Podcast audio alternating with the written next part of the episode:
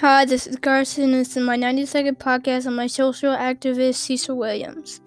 Cecil Williams is 91 years old and he is still pushing the fight for social justice. He has also been a pioneer in fighting for LGBTQ plus rights. Cecil Williams is a hardworking and well known man, and he should be remembered for all the amazing things he did.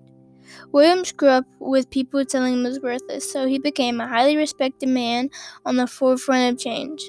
Cecil Williams' mother always told him when he grew up he was going to be somebody, while the white community always told him he was a nobody.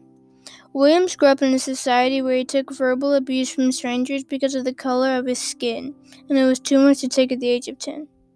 Williams does not discriminate because he knows what it feels like to be hated on because of something you can't control. Cecil Williams brings people into the Glide Memorial Church and helps them with their lives for the better. When people come into the Glide Memorial Church looking for help, no matter what, they will get it.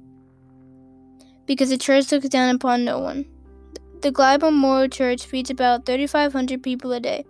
They also help get a, pe- help people get away from domestic violence and find support with substance abuse.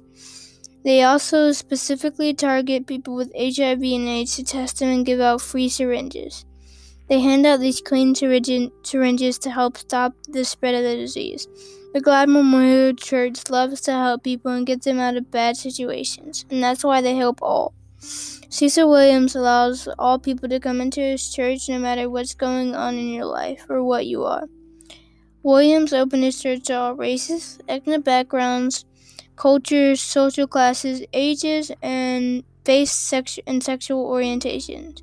Williams is one of the first men to take action and stand up for same sex couples by doing weddings for them. Williams once said, Black community leaders, addicts, prostitutes, and grandmothers, poor, wealthy, illiterate, educated.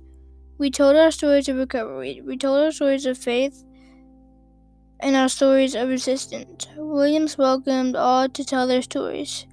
Williams also states that what I'm seriously saying is, it's time for the church to be a church, and you always start out with those who are less fortunate, those who are in greater need. Middle class America has to has to recognize that it's got to go to the bottom to help folks help themselves. Williams does not discriminate when it comes to the people he lets in his church. He loves all people just like everyone else should. Do the same. I feel Cecil Williams is an important social activist that should not be forgotten about. So I feel this podcast is important we should listen to and get to know this important man and what he does.